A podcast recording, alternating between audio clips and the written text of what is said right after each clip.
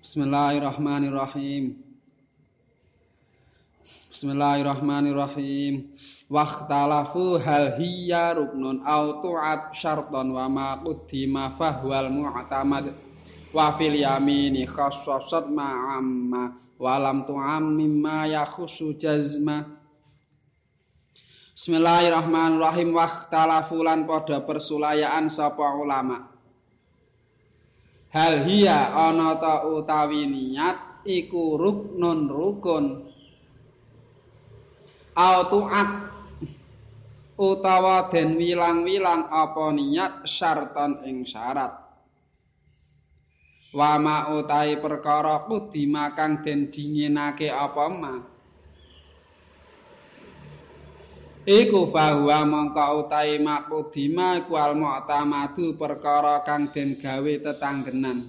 Iku al mu'tamadu perkara kang den gawe tetanggenan.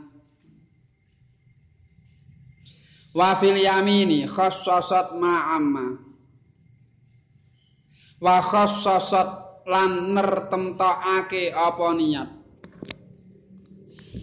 Wa khassasat lan nertempakake apa niat Ah fil yamini ing dalam sumpah. Fil yamini ing dalam sumpah.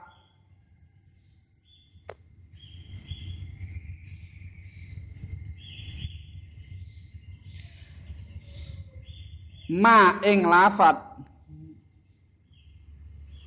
amma kang umum apa ma? Amma kang umum apa ma? Walam tu lan ora ndadekake umum apa niat?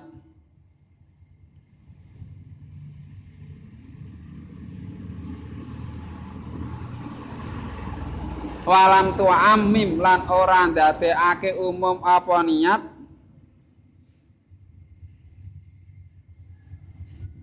ma ing lafat.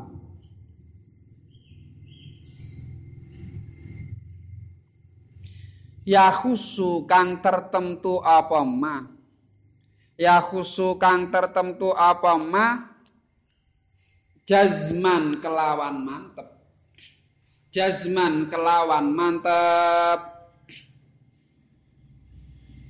Jazman kelawan mantep. Ai bila khilafin jazman kelawan mantep ai bila khilafin.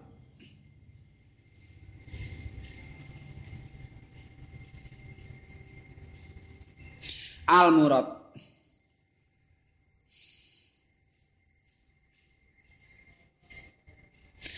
para ulama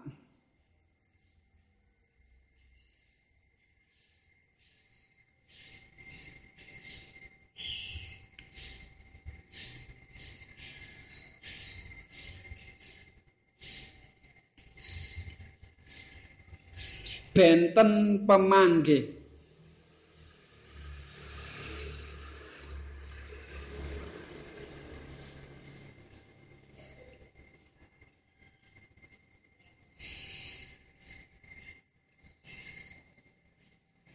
Punapa niat?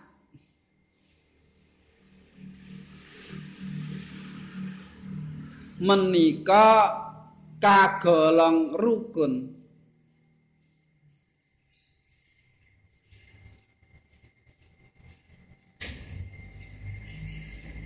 utawi syarat.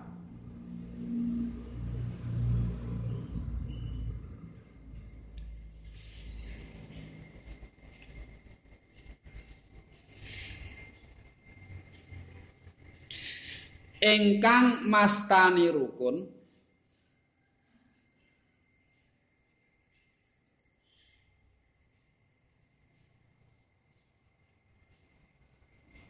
kranten ningali.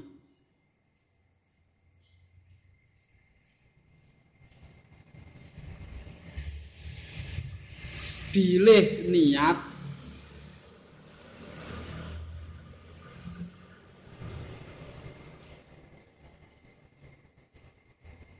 Punika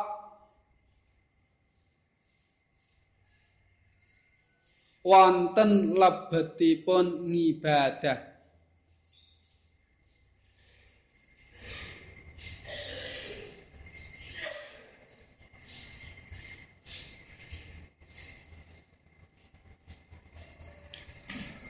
Ingkang mastani syarat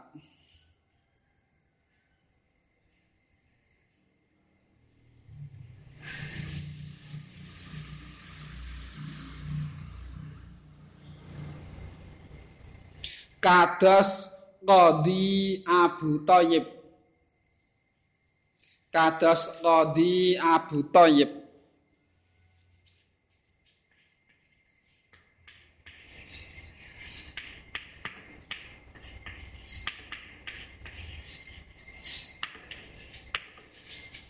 kados Qadi Abu Thayyib lan Imam Ibnu Sabbal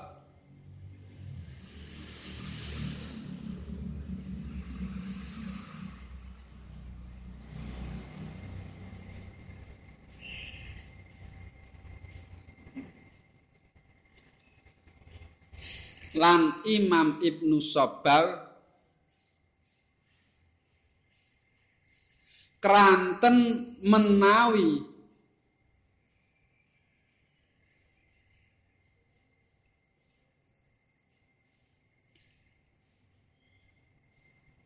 Kagolong rukun.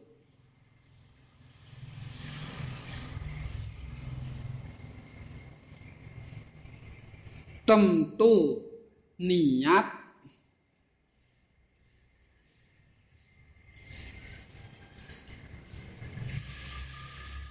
Kedah dipun niati malih.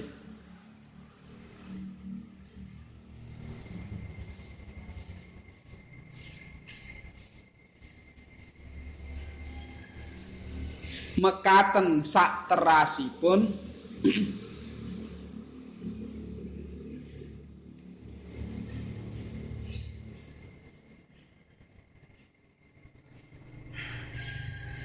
tanpa wonten putusipun.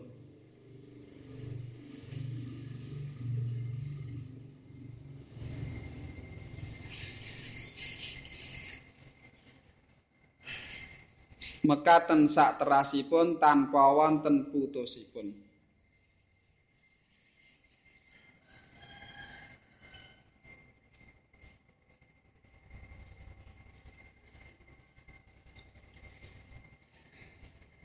Dene menawi Imam Nawawi lan Imam Rafi'i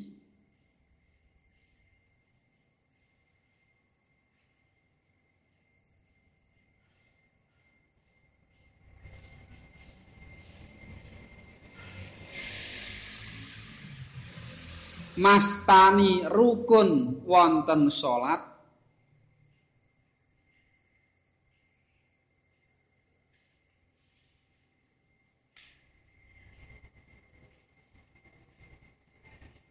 lan mastani syarat wonten siam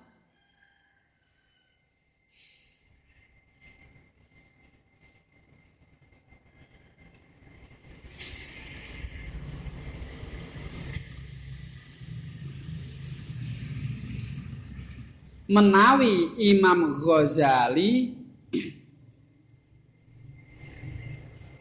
sak wangsulipun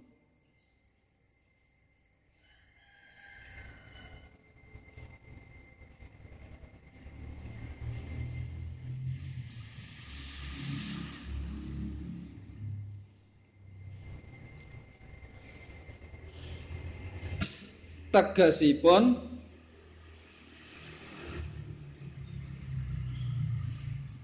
mastani rukun wonten siam.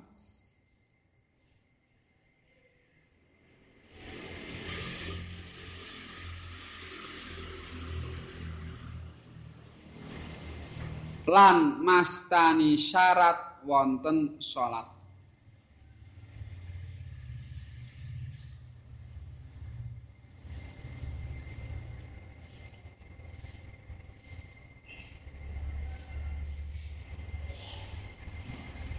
titik.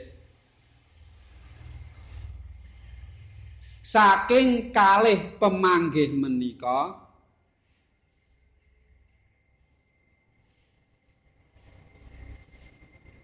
saking kalih pemanggih menika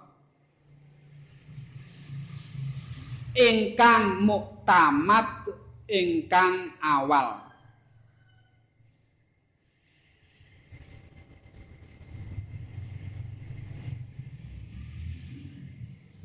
tegesipun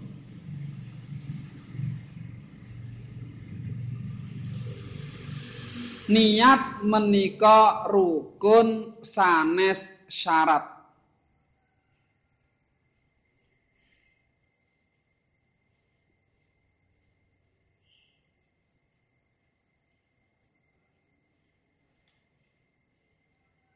Ananging boten kedah dipun niyati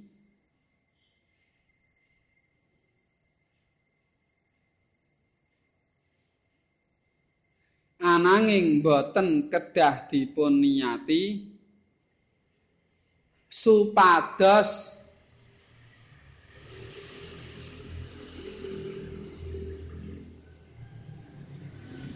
boten tasal sul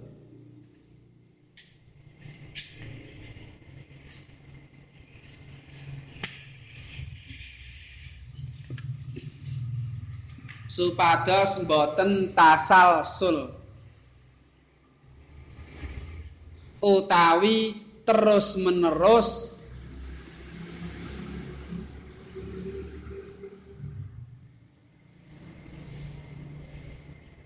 Utawi terus menerus boten wonten putusipun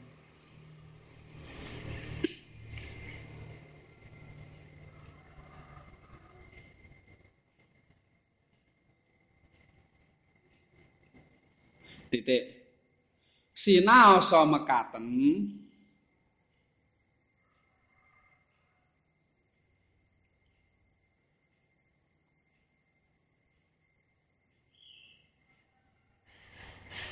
para ulama.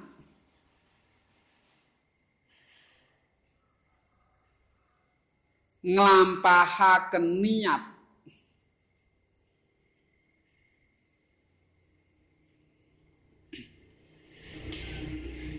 kados dene syarat.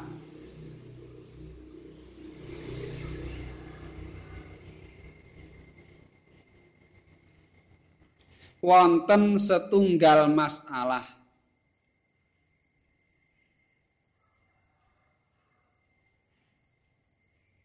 Wonten setunggal masalah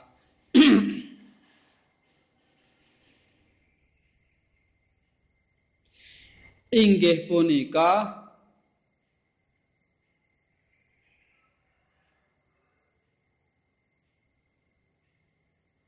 menawi sak badhanipun salat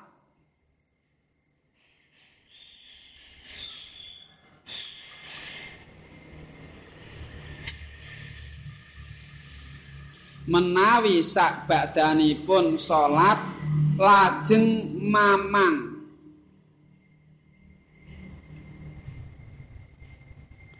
kala wau niat punapa mboten?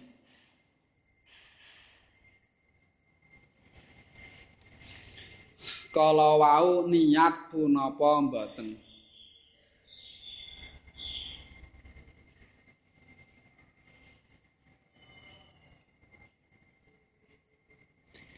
Punika wajib iadah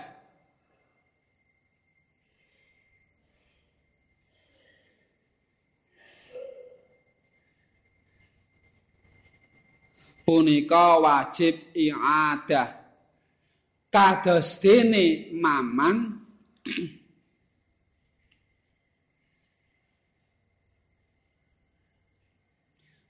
kados dene mamang kala wau suci punapa mboten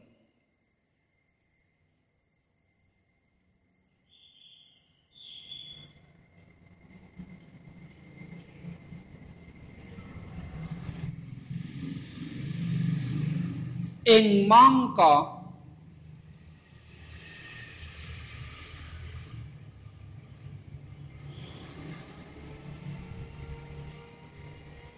Menawi mamang.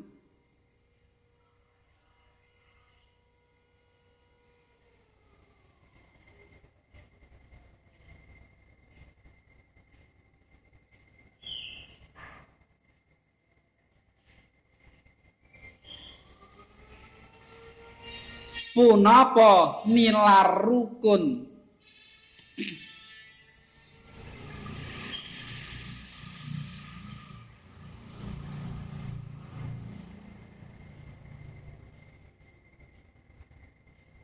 Kados.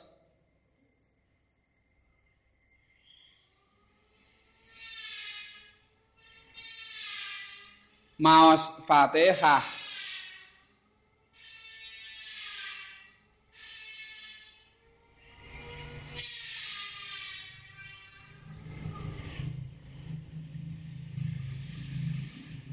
utawi boten nilar.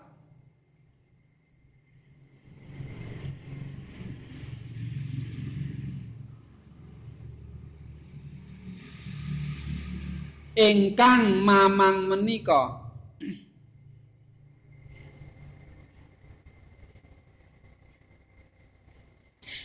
Kedadosan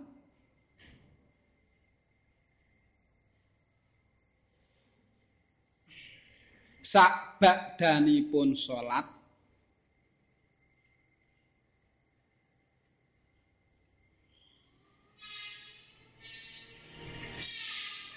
Punika salatipun sah.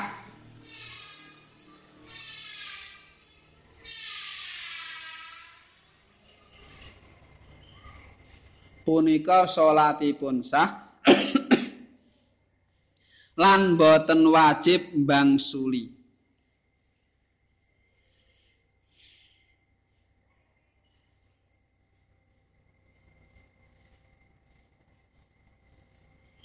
Titik. Qaluhu wa fil yamini khassasat ila akhirih.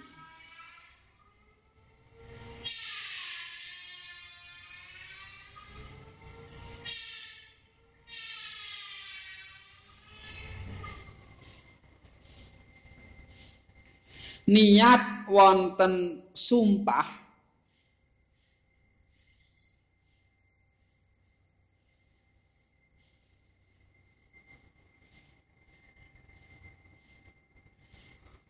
Punika waget ndadosaken khusus.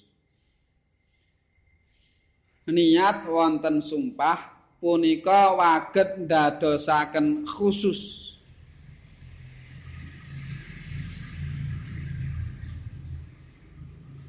lafat ingkang umum.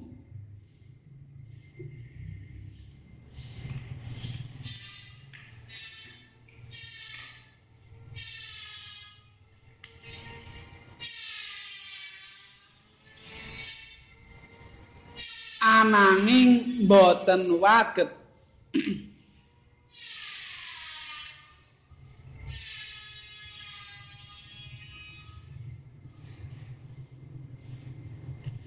dadosaken umum.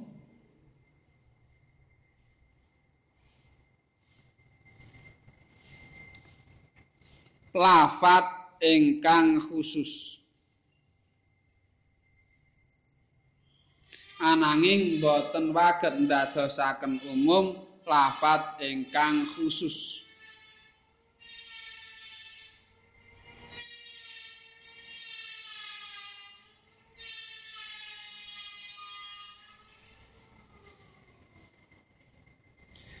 Contonipun lafat ingkang umum.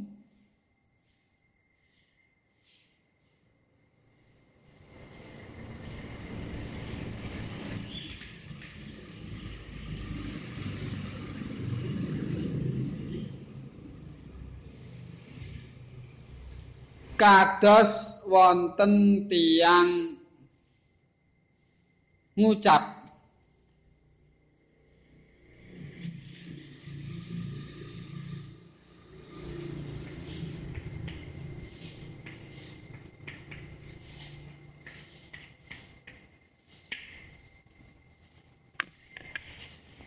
wallahi la ukallimu ahadan. Wallahi la ukallimu ahadan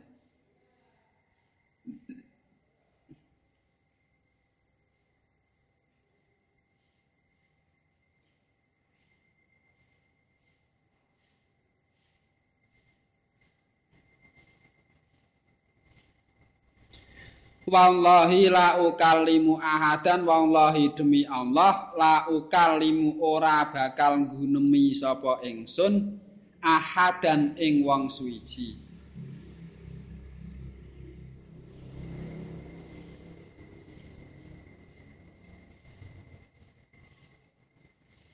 Lan niat wonten manah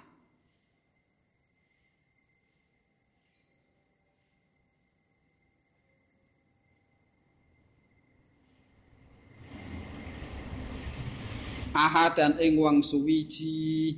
Lan niat wonten manah bilih ingkang dipun maksud ahadan bilih ingkang dipun maksud ahadan punika zaid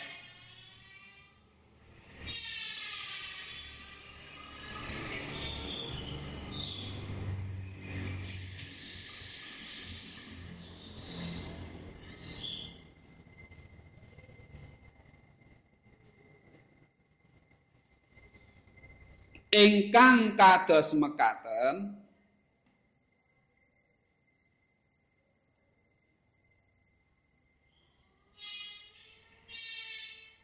ingkang kados mekaten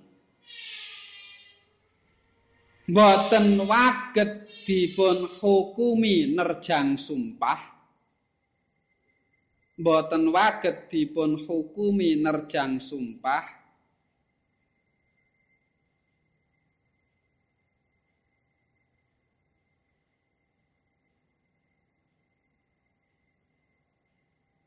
kejawi menawi ngendikan kalian Zaid.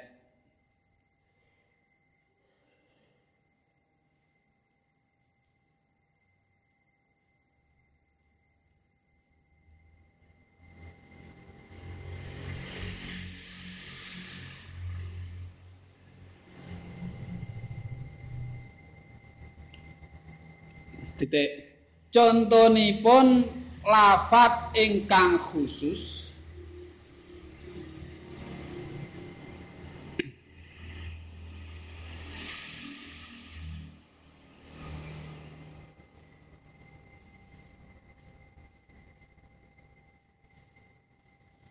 Kados menawi wonten tiyang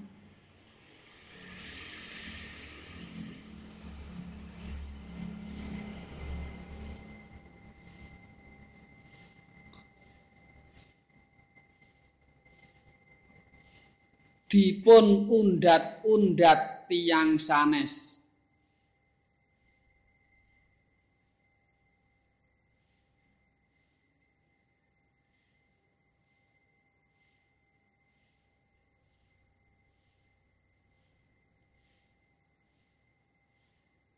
dipun undat-undat tiang sanes kranten sampun dipun paringi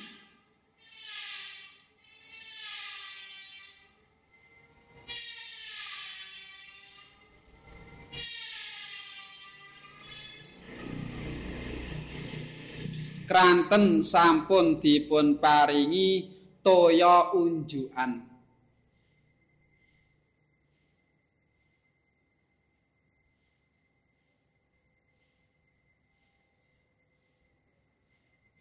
Kranten sampun dipun paringi toya unjukan. Selajeng tiyang kala wau ngucap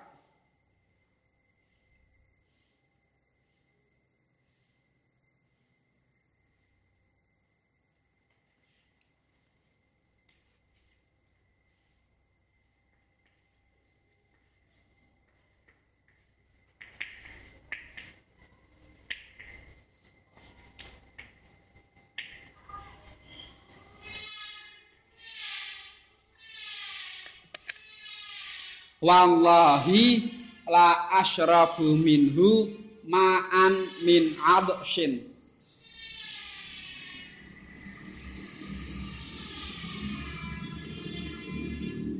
Wallahi la asyrabu minhu ma'an min adshin.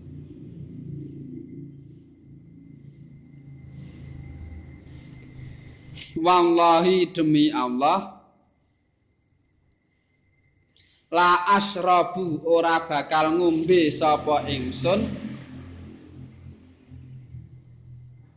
Minhu saking man.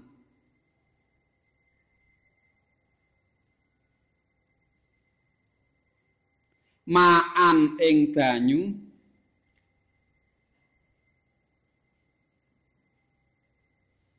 Min adshin krana ngelak min adshin krana ngelak.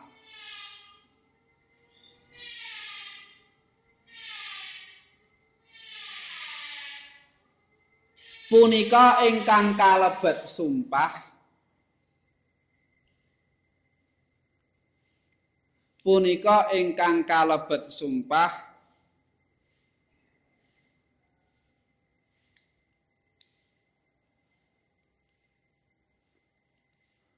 namung ngunjuk toya kranten ngelak kemawon.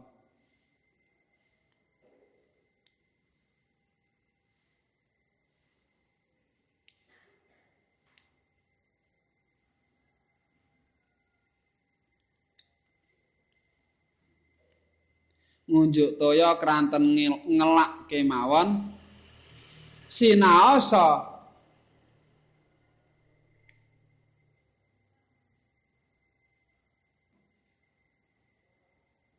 nalika sumpah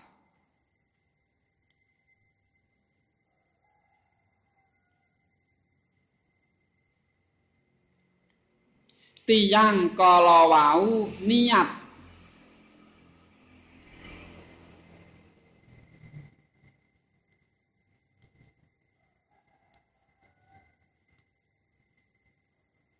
Boten badhe ngginakaken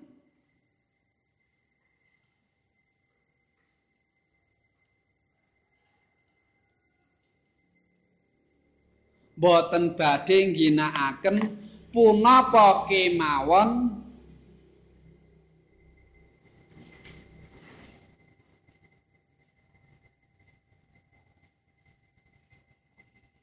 Saking tiyang sanes kasebat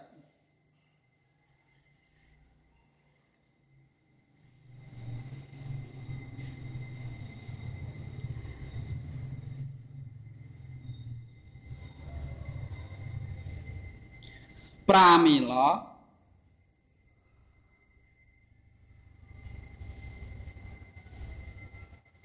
Namung kawestanan nerjang sumpah.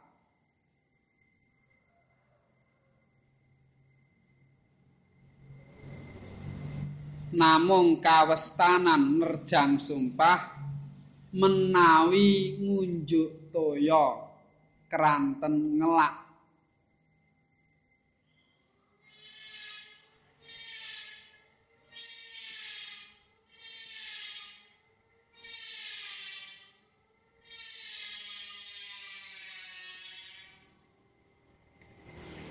boten menawi dahar.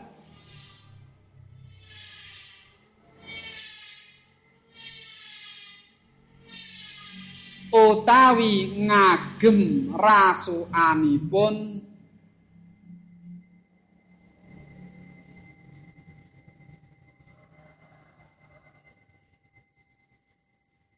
Tiang sanes kasebat